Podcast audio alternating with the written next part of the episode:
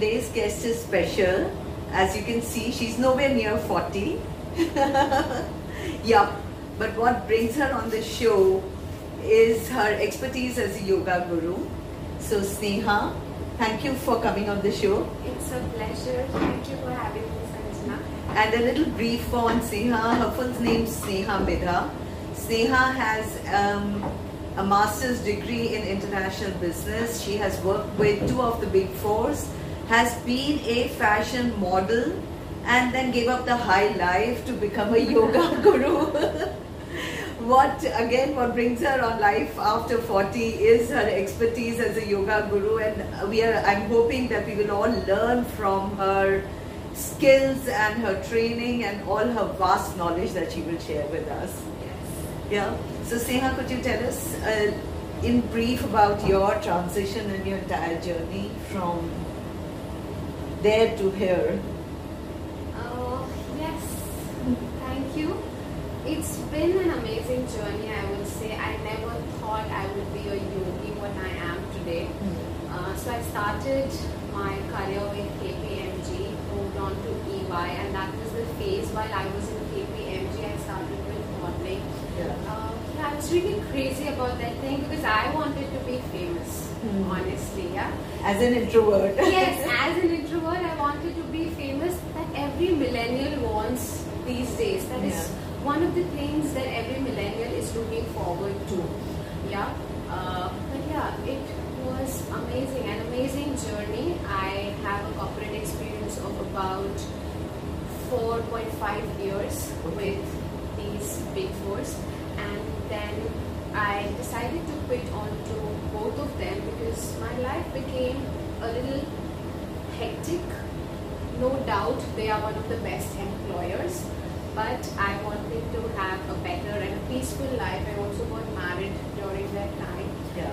and I decided to become a yogi. Yeah, uh, I wanted to do something, have a skill which never expires or never lapses, or you know, it never goes out of fashion with time. So that's how I became yogi. How wonderful is that to our benefit? So, Sneha, how has yoga helped you attain uh, emotional and physical well-being?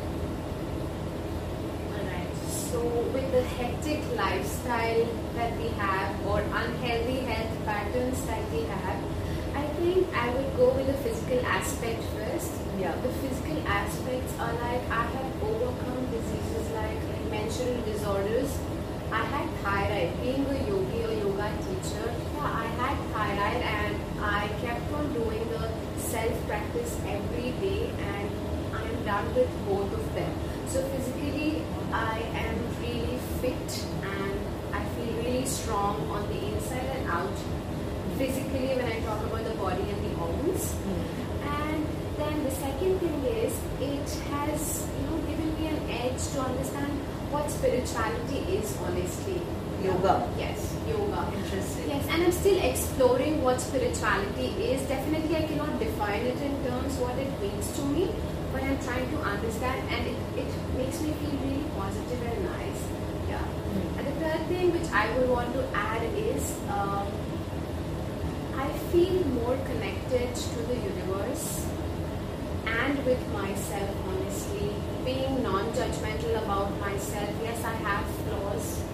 Yes, there are things which I might not do right and perfect, but I have accepted it the way it is. And I was somebody who was really self critical. Um, about a year and a half ago, but at the moment it does not matter to me. I, I started loving myself after 25 or 26 years of my life. Never before that I understood how loving yourself feels like. Which is how we blossom. Yes. Sneha, uh, how do you um, feel our bodies start to transition after 40 years of age? Alright, so with the unhealthy patterns that we have, we tend to get plagued to severe but bad health conditions like we have hormonal imbalances. Yeah. For women, it would be like they come across menopause and that becomes really stressful. your immunity gets low, Yeah. your digestive system is really not on place, becomes a little more weaker, hmm. and there are you know minute aspects of the hair thinning, and you lose onto a lot of hair. Yeah. And stress is one of the biggest challenges that you know you move closer to when you tend to age, and for the slightest of things, people start worrying. So, all the eyesight is on the weaker side. So, what would you say is a good time and age to start yogic practices? And B, um, how long should our daily yogic practice be for? Alright, so uh, I would say if I talk as a yogi, a yogi would say that Brahma Muhurta is the best time. That is somewhere around 3.30 to 6 a.m. in the morning, which is not possible mm-hmm. in our lifestyle because the way we lead our lives is a little more on the other side. So if not on that end, you can practice early in the morning whenever you wake up, maybe by like 5 or 6 until 8.30 is the best time. But also if you do not have time somewhere in this frame, I would suggest one should not avoid doing the practice completely just because you feel you don't have the time at that point in time. Yeah. You can go for an evening practice, Okay. even better because you have more time for yourself. You can take about just one hour, or for that matter, 30 minutes also of mm-hmm. doing an asana of your choice, like Surya Namaskar, or any standing posture that you're comfortable with, or Yeah. a lateral, or maybe you can just choose six postures which include all the spinal movements and an inversion. Okay. So that would be good enough. 30 minutes to one hour is good enough for your body. So, and what should be the time gap between eating or drinking anything and doing uh, yoga? Alright, so early morning definitely when you start the practice before that there shouldn't be any food. The bowels are empty and it's much more better. The body responds in a better manner when you do it empty stomach. But during the day if you're practicing, the uh, time gap should be about three to three and a half hours. So Wow. that, yeah. So, what are the three critical things to be kept in mind when starting a wellness regime? Alright, so I feel the three most important factors to be kept in mind to start wellness regime is the first thing is one needs to have the motivation. Yes. Yeah. Only if you have motivation you're going to go on the mat or any physical activity for that matter. True that. And uh, the second thing that comes up is the ability. Yeah, ability might be chances that one does not have it, and it's all right. You can have a yoga trainer or you can have a fitness trainer who could assist you with how abouts and whereabouts of that particular thing that you're doing. Okay. And the third thing is a positive mindset. It's a must. You know, there might be a day when you know the body does not react really well, and you didn't do much better, or you didn't do a very good job like the way you did on your first day or maybe the fifth day. It's all right. The body is not going to react in the same way or do the perfect posture like how you did on the first day. But it's all right. Okay. It's just about a positive mindset. Accept your body however it is doing on that particular day and you know just keep on being positive and approaching towards something. So, what you're saying is not don't give up, keep at it, even if the body is not the same every day. Yes. Huh? Yes. Okay, so you also spoke of three very important things asana, pranayama, and meditation. So, how do they help us through this transition that we go through in our bodies? Would help us have a physical body, a better physical bo- body. And uh, it first strengthens you at the physical level is how asanas are going to help you. You might have ailments or diseases or disorders. In order to get deeper into the practice, you definitely need to have a fitter body, right? Yeah. If you do not get close to a fitter body, you'll always have discomforts in doing whatever you are doing, any physical activity for that matter. Yeah. And even if it is yoga, it's even more challenging because you're holding the postures or trying to get in or out of a posture, you need to move in and out safely, right? So the physical aspect, the asanas, is going to help you strengthen the body. Hmm. Then comes your internal organs. Yeah? Right. The internal organs also get strengthened with yoga. Yeah. You need to get everything right and in place, like the way we spoke about you know, digestive disorders or the hormonal imbalances. If they are never sorted in life, cannot move further because you'll always be stressed out and never in a comfortable position while you are doing a posture. If I talk about yoga, that's how the physical aspect of asanas would help.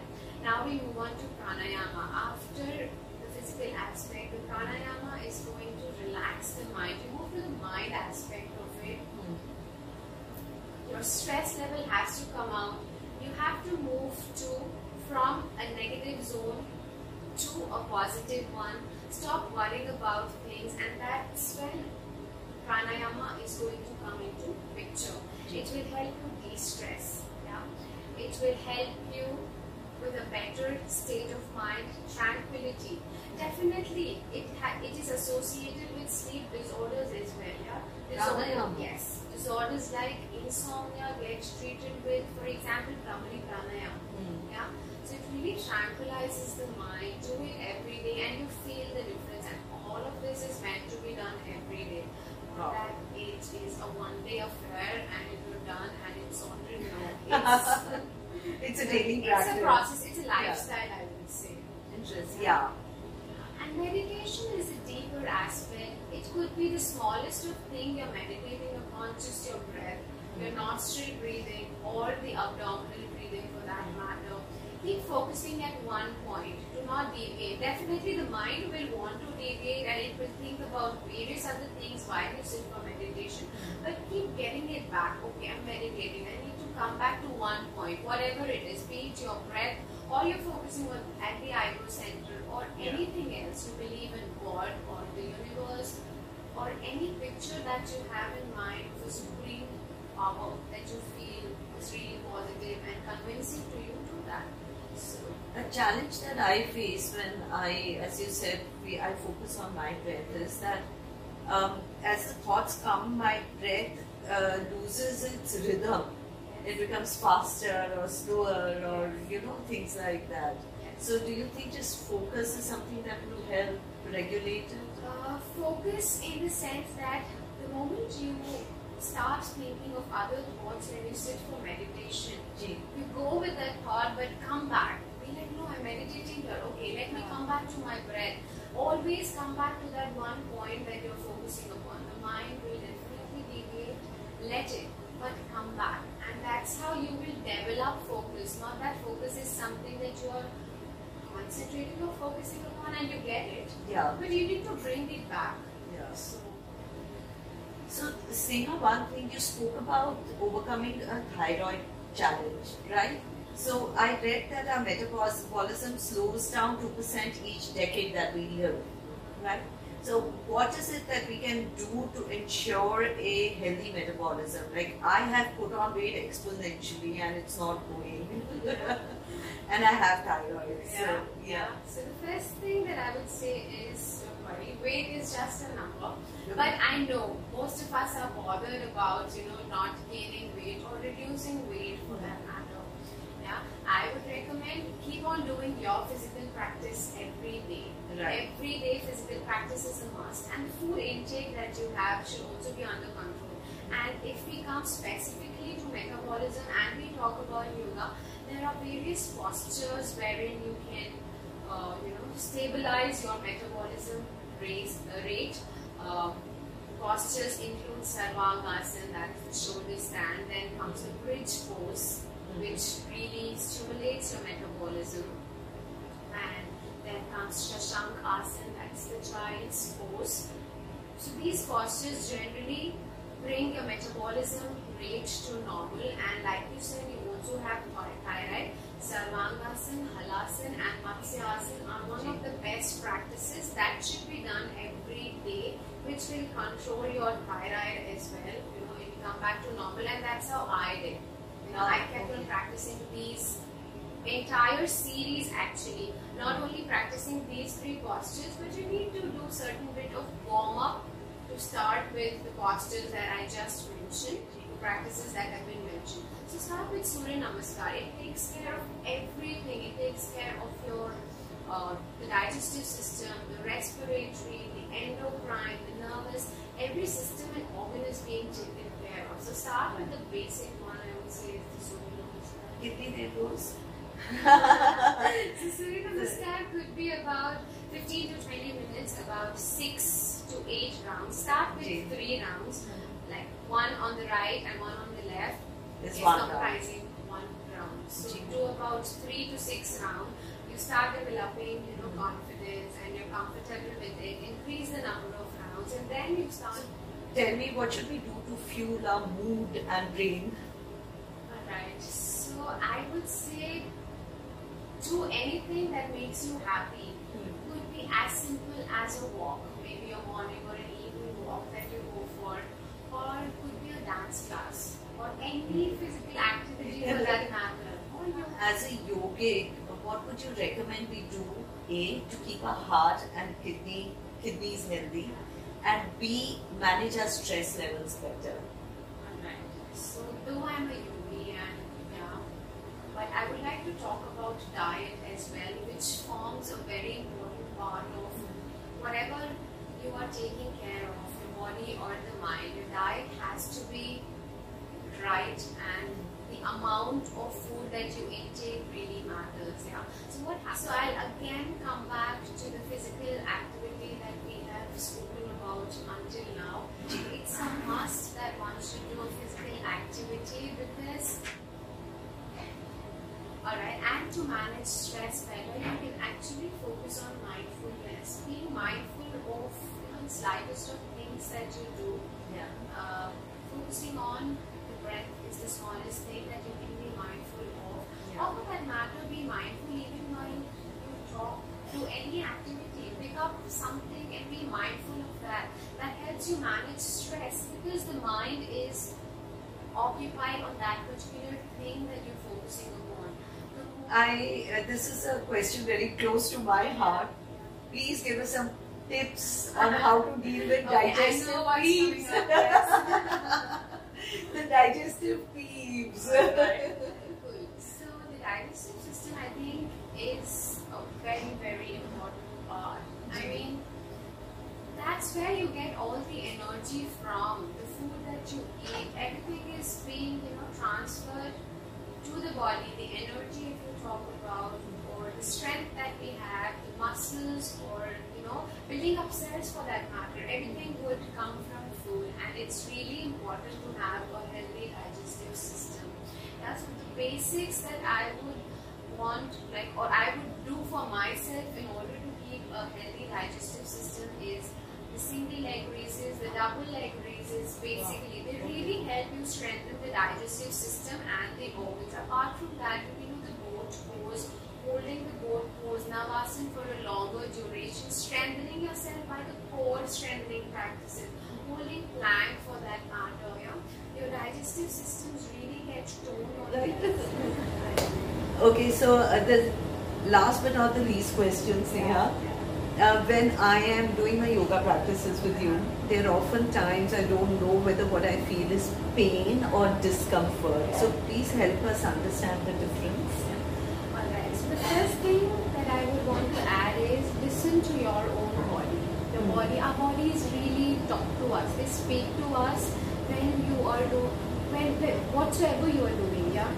So there's a difference, a minute difference in pain and discomfort. For example, you're doing a posture and there is continuous particular part of the body and that happens often or for that matter even if you don't do anything and there is continuous pain or discomfort or uneasiness that could be termed as pain at least according to me. The definition of pain would be feeling uncomfortable in a particular part constantly is pain. While when you're holding a posture and the entire body is not at peace, Ah. yeah, that's something which I would term as discomfort. It might So coming to the last question, and um, thanking you again for your time. yeah, Uh, we would I am glad. It's a pleasure to be with you. and I love the positivity that Sanjana has, and I think that's how we built a rapport. Uh, I I actually work with Karan and she's a member also with Karan we are friends as in it doesn't feel like that I do not know Sanjana and she has so much of positivity, fun loving. She's so chirpy. Oh. God, the first time I met Okay. Sanjana, she said, Okay. hi. When, when can I come for your class? Be mindful of the fact that while she will take you through the cla- class in the most, in the softest of manner, you uh-huh. will die each minute because she does not allow you to let go of the posture. I do not know really whether I should be happy or sad about it, but I will take it on a positive note and I'll really be happy that. So the last question. You were sharing your future plans as a yogini, so tell us about what you want. Alright. You're looking at how you're looking at enhancing your skill sets. Yeah.